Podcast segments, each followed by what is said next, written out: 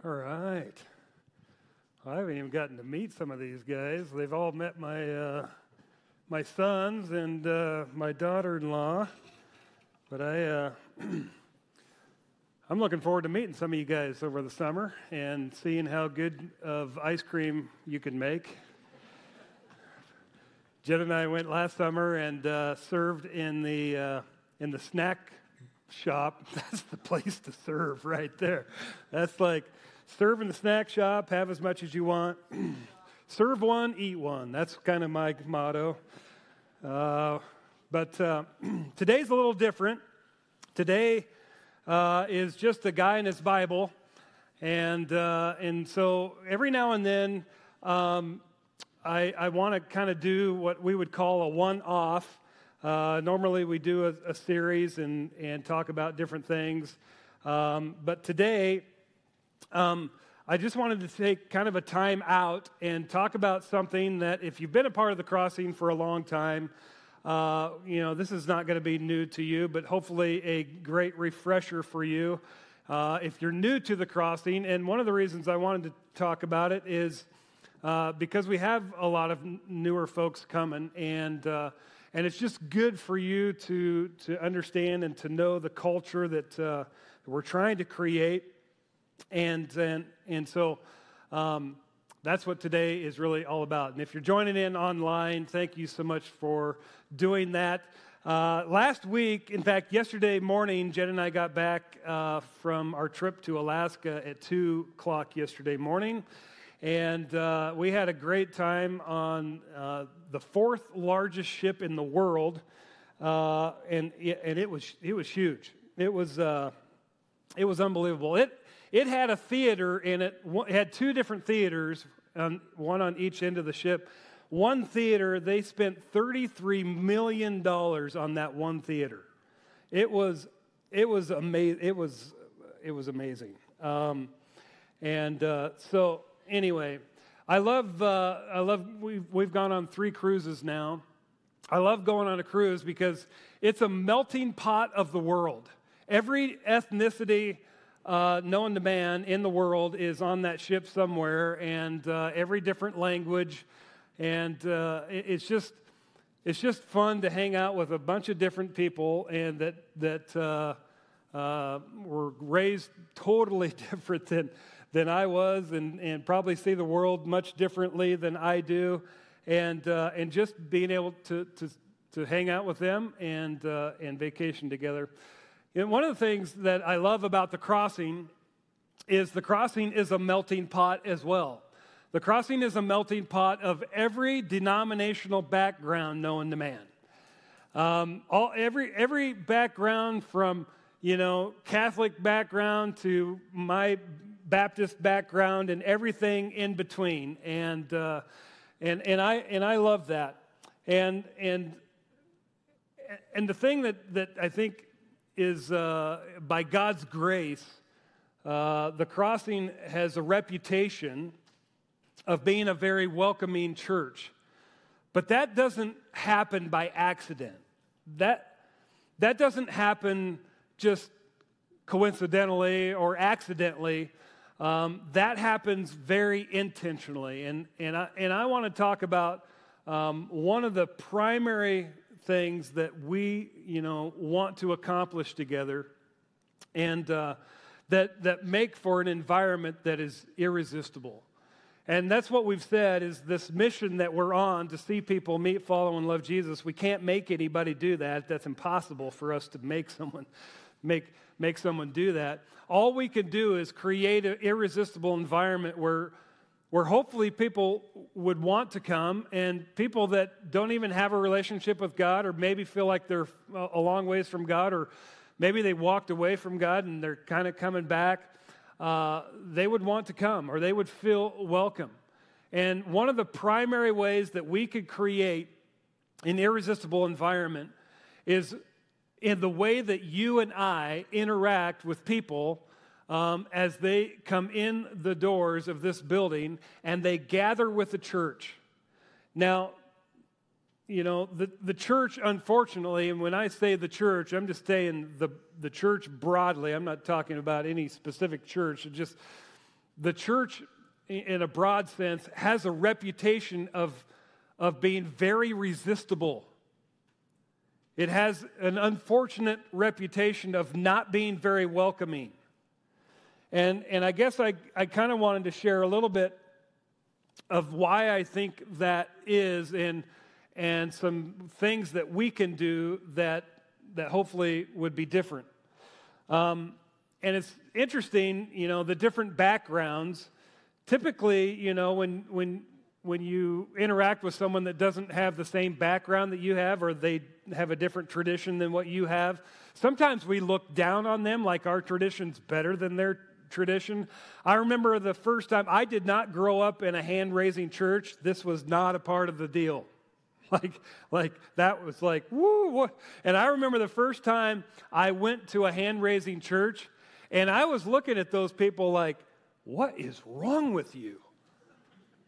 I mean, what, you, don't, you, you don't do that in church. I mean, and, and you just kind of assume the way that you grew up is the way that everybody grew up, you know, and they should just know that's not what you do. And, and uh, it's kind of funny. So, um, looking back now, it's, it's really kind of funny. We, you know, we sang this song, um, Clap Your Hands, All You People, Shout Unto the Lord. Now, we never shouted. The only one that ever shouted was the preacher. That was, the, no, no one ever was shouting, but, but the song said to shout, which was interesting. And the song said to clap your hands, which none of us did because we were not in a hand raising church or a clapping church for that matter. So, you know, it was like, clap your hands, all you people, and no one was clapping. It was just weird. So, you know, it was, it was, it was bizarre, but um, the tradition I grew up in, and, I, and it wasn't just specific to the tradition I grew up in, it was kind of the, you know, the broad church tradition of that time, I think. Um, and I, and I, I got to give them the benefit of the doubt of where this started or why it started. Um, but you dressed up to go to church. And, and I think the, the thought or the, the motive behind that was pure. It was, you know, we want to honor God, and so we're going to bring God our best. So we're going to we're going to dress up, which maybe that was a you know an honest way to start, but it grew into something that wasn't very great. Because all of a sudden there was it was obvious to people of the people who had means and the people who didn't have means. The people who had the socio-economic the economic status to be able to you know outfit their entire family in really nice clothes and and uh, and and then those that mm, not so much those that were able to shop at the stores that really were really pretty nice. And then, you know, the Goodwill shops, the Salvation Army shops. It's like, eh. And and the women, you know, they whew, they dress to impress. Right? I mean, it was all, it was like a it turned into like this competition. I mean, I mean, the, the, the women were coming, it was like, it's like, which, you know, could you afford that dress? Mm, I can't really afford that dress. And I mean, that dress, whew. Boy, did you see what they showed up in? Did you see what they drove to church? And, and without even trying, it, it, it turned into a socioeconomic class of these are the people that kind of have it going on, and these are the people that kind of don't really have it going on. And the people that have it going on kind of started looking down on the people that didn't really necessarily have it going on. And you begin, because that's the way our world works, you attribute value to different classes. And those that have, you ascribe value. And those that don't, you don't necessarily ascribe value. One of the, one of the biggest tragedies, I think, in, in my lifetime is to listen to people that I have invited to church that have told me specifically they didn't have anything nice enough to go to church in. What a tragedy. that we, we create an environment that tells people that you're not valued, you're not wanted, and you're not accepted. If you don't look right, if you can't afford the right stuff, you don't belong. So I, I understand that, and I'm going to give him the benefit of the doubt that maybe it started with pure motives, but it turned into something that really has hampered the church, and the church has become known as something that is very resistible in its environments. It's known as some, some places that it's not welcoming, that everyone isn't welcome to come. And it's so interesting because this, it's not Jesus. I mean, Jesus isn't this way at all. And, and I, you know, I, I think people didn't necessarily intend for it to turn into this, but somehow it did. And we're still, even though our culture has moved away from the dress up to go to church, the, the after effects, the shadow of that, the shrapnel of that is still very much going on. It's kind of interesting. The first century, in fact, the early church, they dealt with the same type of stuff. And really, at its core, it has to do with value. And at its core, it's a heart issue. And James, the brother of Jesus, who was ministering in the first church in Jerusalem, he talks about this in James chapter 2. And if you have your Bibles, you can open them. If you have your, your YouVersion, you can open that on your device. We're going to be in James chapter 2 and verse 1. James says, My dear brothers and sisters, how can you claim to have faith in our glorious Lord Jesus Christ if you favor some people over others? In other words, what James is going to say is this isn't a money problem. This, this isn't a, you know, you have and you don't problem. This is a spiritual problem. Behind this, it is a spiritual problem because you are not looking at people through Jesus' lens of how he views people. And consequently, since you're not, you're looking at people only from a human point of view. You are not ascribing the value that God has given them when He created them. And since you're not, you are treating them in a way that is dishonoring to God in a sinful way. But at its core, this is a spiritual problem. It reflects a matter of our heart. And you might say, well, Eric, come on, give me a break. I, you know what? I'm so past. I don't, I don't look at race. I, I don't look at what, you know, someone's wearing or you know, I, I, I, I, I value people, and, and that might be true. And, and here's what I find isn't it interesting when you go to a place for the first time, you park, like all of you Maranatha eh, folks, you, first time here, you found your place to park. You just need to know you found two places to park one in the parking lot and one in here. You've parked twice now. And so here's what you need to know you're going to want to park in the same spot every single Sunday now. So I hope you chose wisely.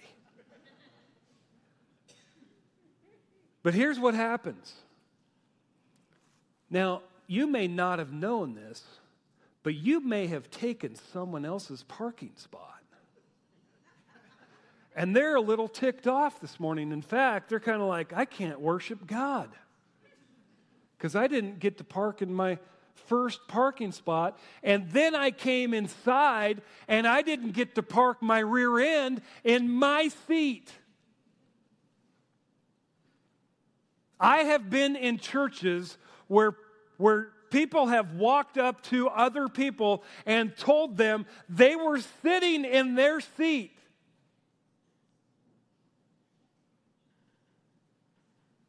That is one of the most god awful things I can ever imagine someone saying to someone else. Period. But alone in a church gathering, do you want to you want to create a resistible environment? That's how you do it. You're sitting, you parked in my parking spot, you sat in my seat. In other words, you're not wanted here, you don't belong here, you're not valued here, we don't want you. Go away. And James just says, that's a heart issue. That's a ugh, ugly heart issue. And behind it, it is a spiritual issue because it reflects a heart that doesn't look anything like our Lord, Jesus Christ. And so, James just, he gives an example. He's kind of like, look, this could flesh itself out in all kinds of different ways. For us, it's, you know, parking spots or, you know, you know, taking our seat, or we, you know, have a, an idea of what people should look like. In fact, we kind of have personal preferences of what people should look like. And when people walk in the door that don't look like the box that we've created that people should look like, we will not, you know, ascribe value to them and we will not interact with them. James talks about it. He says, Look, for example, in verse 2, suppose someone comes into your meeting dressed in fancy clothes and expensive jewelry. So the dude walks in and he's dressed to the nines. He's got the expensive clothes. And then, you know, the, the, the women, they come in their expensive jewelry and then another comes in who is poor and dressed in dirty clothes. In our context, they just came in from doing chores. They just got off work. They had the midnight shift. They're just coming in. If you give special attention, there it is, isn't that what we do? If you give special attention and a good seat to the rich person, but you say to the poor one, you can stand over there or sit on the floor. Well, doesn't this discrimination show that your judgments are guided by evil motives? In other words, you give special attention, you, you give your verbal attention, you give your, your eyesight, your, your eye contact attention you, are willing to, to give them your time, you're willing to converse with them. But the person that doesn't look quite right, or the person who has some tats, or the person who you know has done some stuff to their body that's like, eh, that's not really my thing. And but you're not. In, there's no way in the world you're going to walk over and talk to them. You're not giving them any attention. You're not going to give them your attention. James just says, look, You've made a judgment. And doesn't your discrimination, doesn't the discrimination of your judgment show that you have evil motives? In other words, it's an issue of the heart, it's a spiritual issue. And we have our personal preferences, that's fine. We all have personal preferences, perfectly fine. But here's where we go wrong with our personal preferences. When, our, when we make our personal preferences, God's personal preferences, and that's why we want to make our personal preferences God's personal preferences because when they're God's personal preferences, that means I can say they should be your personal preferences. So next week, I expect all of you to show up in Wranglers because that's God's jean of choice. So funny. You, you, you should go on a cruise. If, if you think God, you know, loves a, you know, a certain particular style of music, go on a cruise. Go on a cruise. Because every ethnicity, you know, is represented there and every style of music. I mean, we, we got to, we had classical guitar, we had piano, we had um, a, a, throwback to uh, uh, Stevie Wonder, just a, a, tribute to Stevie Wonder. Awesome show. Um, we had rock, of course, which I know is God's personal preference. We had uh, we had Caribbean. We had uh, a band from Jamaica. Um, we had Latin America represented. I mean, every different style of music you could think of, we got to listen to. It was wonderful. And sometimes we, we, we live in a box and we, we think that God really likes our box because our box looks an awful lot like us. Here's, here's something you can take for free. When, when we make our personal preferences God's personal preferences, and therefore we don't have to change much of anything because why? Because we have made God to like everything, and God is like we are. When God is like we are, and we don't have to really change anything because we look an awful lot like God, who is it that we're actually worshiping? Ourselves. See, and, and then we just broadcast, we, we, we, we throw this net out to everyone else. They should look like us, they should dress like us, they should talk like us. I mean, they should do their hair like us. I mean, it's just like, whoa. And James is just saying, guys, that, that leads to, at its core, my values here, since you don't look like me, talk like me, believe like me, then your value is here. I'm not going to come down to your value. I'm not going to interact with you right here. I'm not going to give you respect or value. I'm going to intent, in, instead look down on you. And I guarantee you, in church settings, people feel it all the time. And they unintentionally create very resistible environments where people don't feel wanted, they don't feel valued, and they don't feel welcome. I think that the crossing has an opportunity to maybe flip the script. Another thing that Jesus did that created this irresistible environment where people who were far from God would, they were nothing like Jesus. They would just come and, and, and listen to him.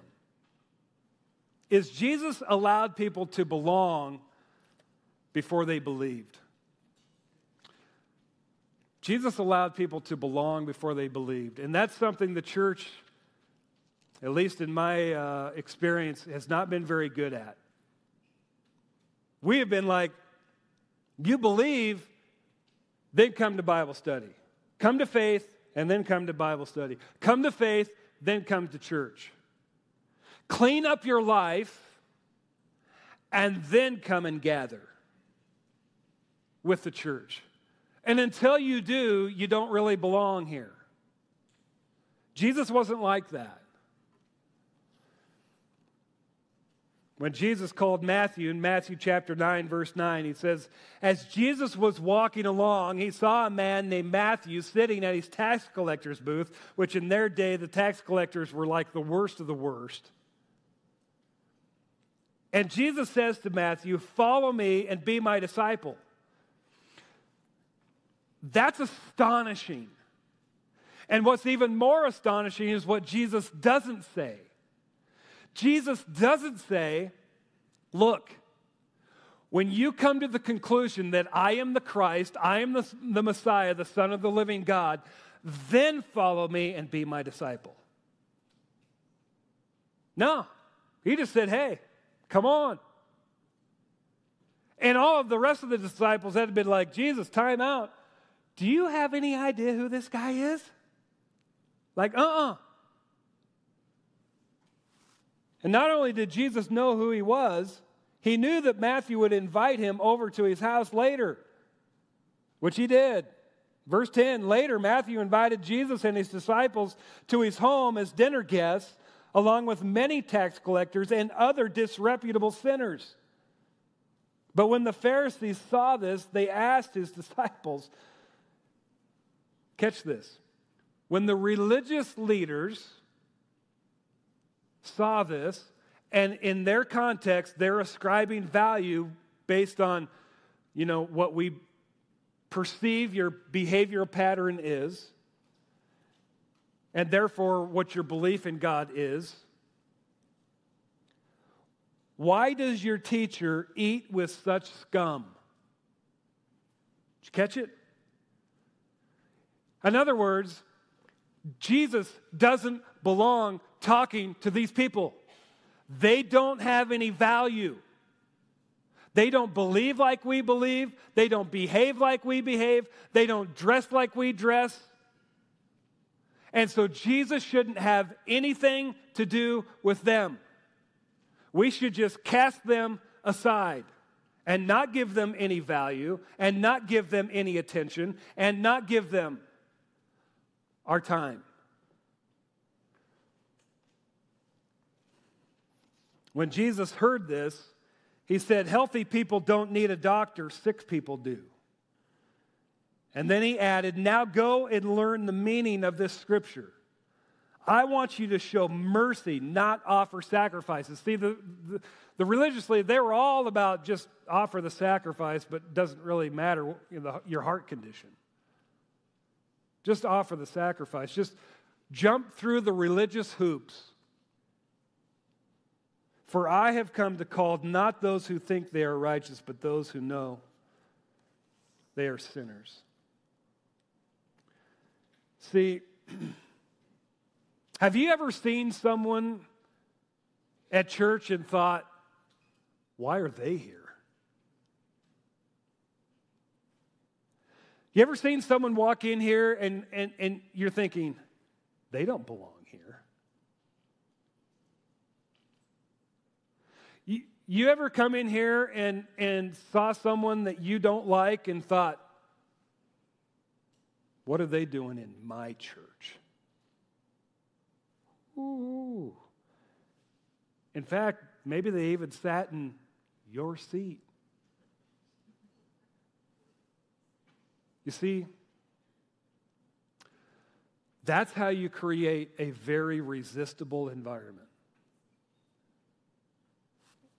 And Jesus says, and James says, guys, that's a heart issue.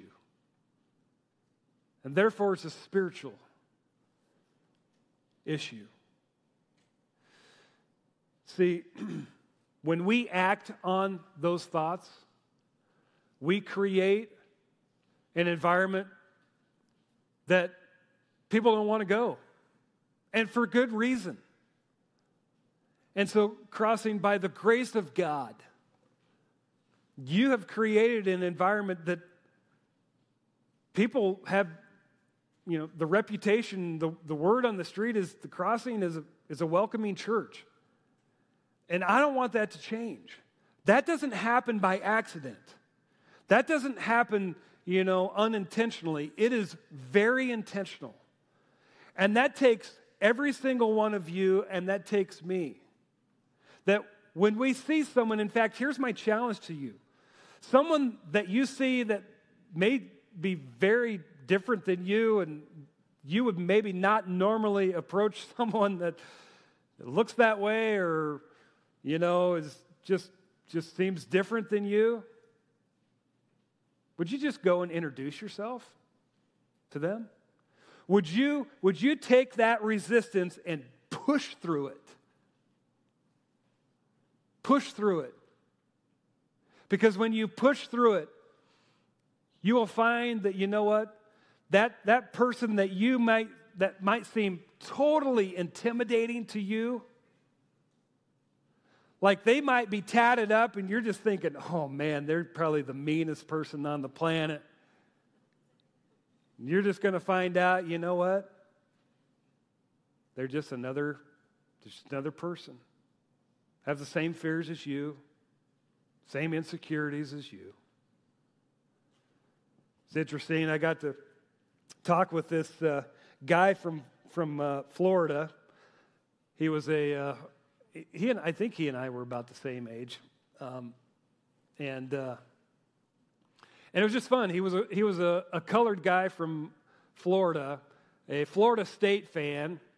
And, uh, and so he was giving, giving me a bad time when, when Florida State beat us by this much for, you know, in 1993 for the, would have been uh, Tom Osborne's first national championship. And it would have been our national championship had the field goal not gone wide left. And, uh, and it was just fun because here was a guy that all these years later, we just sat down and had a great conversation in the airport waiting for an airplane. And I have no idea what his background is. I know he's a little misguided in the football team that he roots for, but But see, when, you, when you push through the barriers,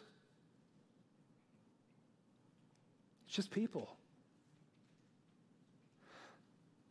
People that God loves. People that need desperately the rock to put a foundation on. So let's not be anything that would create a barrier for that to happen. Any type of a barrier that would keep people from making Jesus the rock of their life. So, crossing, what would it look like if every single one of us, every single week, not only did we invite people that didn't look anything like us and, and probably didn't believe the way that we believe. But we interacted with all of the other people that you invite along with in such a way that they feel and know, you know what? Those people liked me. Those people made me feel welcome. Those people acted as if I was wanted there. Because they are. Let's create that type of environment. And if we do, I'm telling you, it's irresistible because it looks like Jesus. Just pray with me? Heavenly Father, thank you. Thank you for loving us right where we are.